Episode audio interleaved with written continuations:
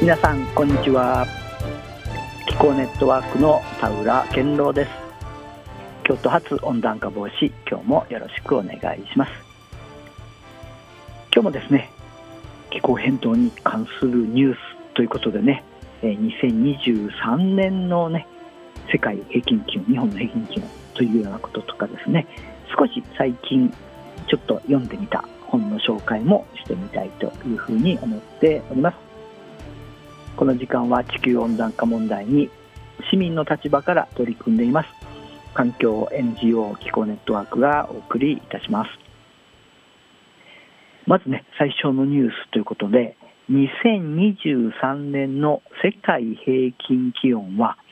産業革命前より1.48度上昇史上最高になった。ということですね。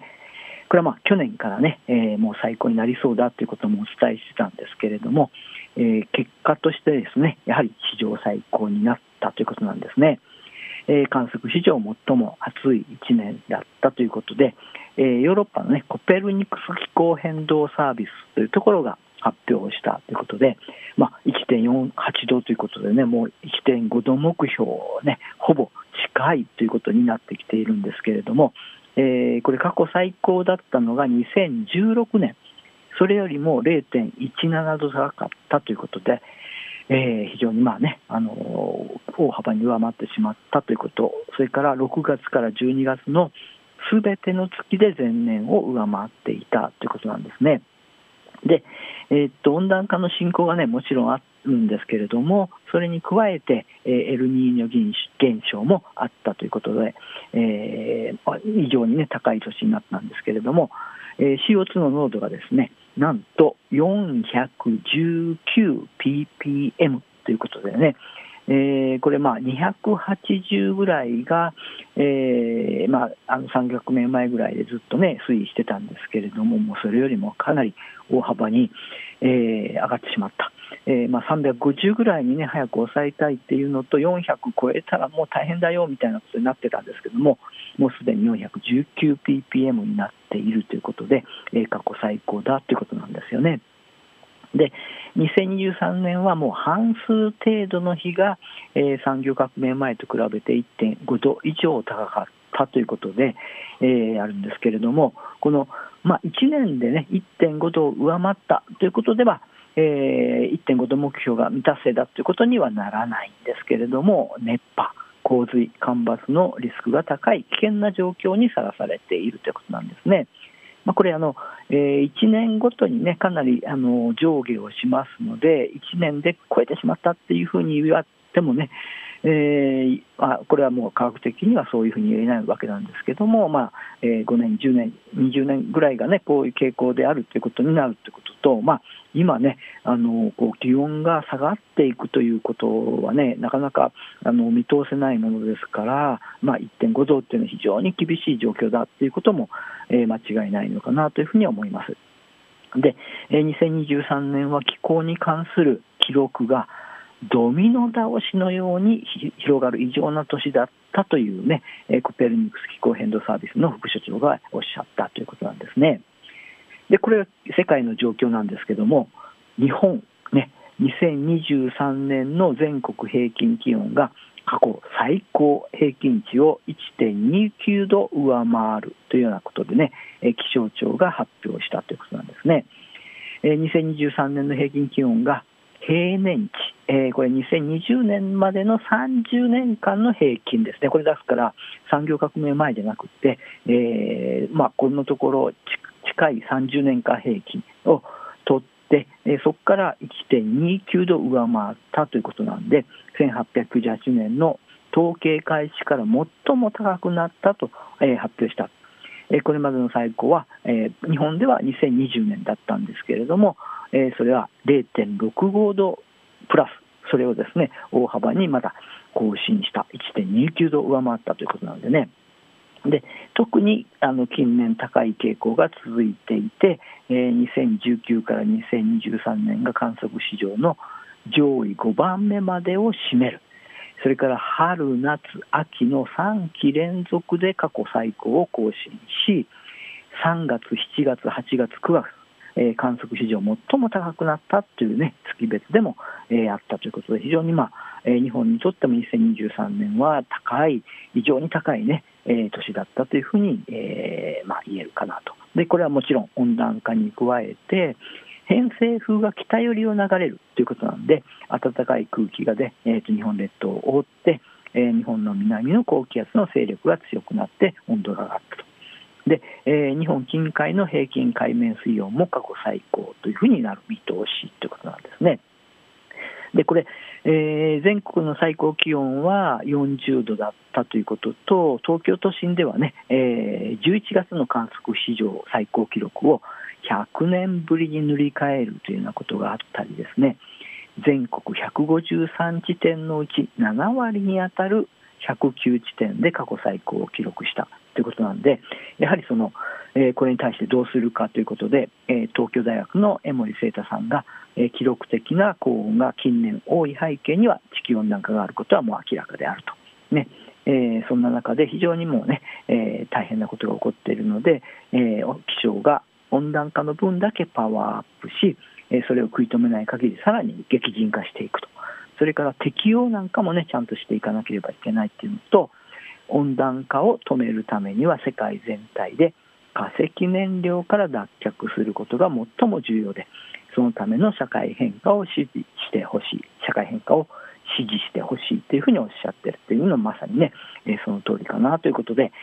2023年は世界全体でもそして日本だけをとってみても最も暑い年だったということねこれはもう我々の実感としてもね記憶に残っているかと思いますけれども観測のところからもこういうふうに発表されたということであります。で、えー、そういう中でですね、あのー、再エネと農業のね、えー、未来ということで、千葉の耕作放棄地で、えー、若者の挑戦が、えー、まあね、続いあのあるよっていうのは紹介記事もありましてですね、これソーラーシェアリングのね、えー、ことなんですけども、これ、えー、まあ、あの京都の関係京都の、ね、大学で学んだ方が、えー、再生可能エネルギーの普及と、農業や地域再生を一気に解決できる可能性にかけたということで、え、千葉でね取り組んでいる模様が、えー、まあ、あの新聞の記事になっているんですけれどもこれあのシリーズね連続シリーズで若い人たちが地球沸騰化にどう取り組んでいるかっていうのをねやってるんですけどその5回目の記事なんですけれども、えー、まあ、東京で生まれてるんですけどもやっぱり原発福島の事故があった後ね、えー、あの他のところに移ってきたということなんですけれども、えそんな中京都で大学院に行ってる時に、えインターンとしてね市民エネルギー千葉、ね、このソーラーシェアリングに、え訪れた、ね、そういうところで、え40年前のねえ山林を削って作られた農地だったんですけども、え耕作放棄地が広がっていてこの市民エネルギー千葉のね皆さん方が、えー、市民出資をしたりですね、えー、土地を借りたりしてソーラーシェアリングを広げたっていうようなね、まあ、これね結構有名な、え話ですよね。市民エネルギー千葉の成果ってソーラーシェアリング。で、えっとまあ、大学院に行ってですね同級生の人たちがえ、大手企業へ就職を決めるんで、どうしようかなって悩んでた悩んでた中で、え、現場で地道に取り組んでいる、え、この市民エネルギー千葉の皆さんが魅力的だったということで、え、やあのこちらに、まあえ、働くことを決めたということなんですね。で、えっとまああの修士論文でですね再エネを一気に拡大することができるソーラーシェアリングのポテンシャルとともに地域の経済効果がいかに広がっていくかが明らかにされている、ね、これあの、えー、修士論文に書かれたということで日本の農地全体の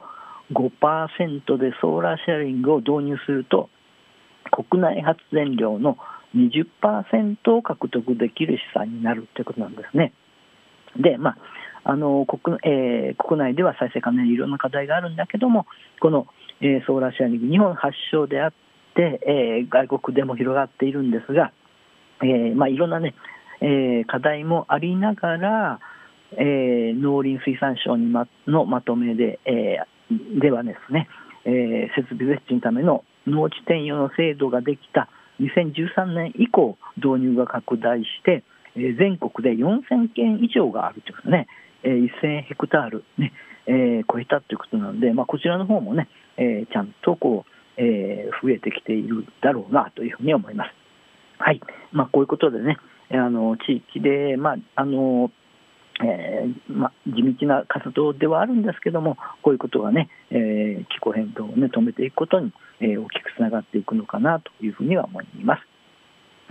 はい、ちょっと時間がなくなってしまったんですけども、えー、最近読んだ本でね、あの気候変動とは直接関係ないんですが、デンマーク人はなぜ4時に帰っても成果を出せるのか、世界一緩いだけどすごい働き方っていう、えー、PHP ビジネス新潮ね、えー、900円プラス税っていうことはあんまり高くなくてですね、ボリュームも多くなくて読みやすいんですけれども、あのさこちょっと面白いなというふうに思ってまして、えー、っと目次だけね紹介してみますと、なぜ今北欧のデンマークが世界から注目されるのかってことなんですね。え国際競争力ナンバーワン、ね、小さな国ということなんですけれども、やはり、えー、時代をリードする先見の明があるということと、えー、第2章では、えー、真のタイムパフォーマンス、ね、働き方、えー、人生を存分に楽しむ、ね、限りある時間を作るどう作っていくかというようなこと、それから、えー、その中ではプライベートを支持する、歩くて、緩くていい、緩いからいいみたいなね、ただ、あの本当にこうね、あのゆるゆるで働いているかというと、そうではなくて、ちゃんとね、あのメリハリをつ,、えー、つけて働いていたり、第3章では、生産性を生む人間関係ということなんですね、まあ、世界一のあの、ね、こういう競争力があるということなんですから、えー、どうやって、ね、あの生産性を維持するかということで、えー、失敗してもいいから挑戦できるとかですね、上下関係のないフラットな職場、無理しない、させないコミュニケーションとかね、えー、いうようなことが書かれていて、第4章では国際競争力を生む社会の仕組みということなんですよね。でこういうことがですね、えー、いろいろ書かれていて非常に、まあ、あの参考になるしやっぱり仕事の仕方どう環境を、ね、改善していくか、えー、気候変動対策ね、えー、再エネの普及率なんかでも非常に高いデンマークそしてえーね、なんかのんびりと こう人生楽しんでるなというイメージあるんですけども実はちゃんと、えーまあ、仕事をしてあのアイデアがあってですね、えー、残業もしないで、えー、国際競争力ランキングがね2年連続1位になったというようなことがね、えー、どうしてかっていうのはこの、えー、日本人の方が住んでみてですね、えー、感じたことを書かれていてあのまああの非常にこう私にとっては当たり前のこと、まあ、これねあるんですけどもぜひねあのこう参考になるところも多いので、えー、読んでもらってもいいかなと思いました。デンマーク人はなぜ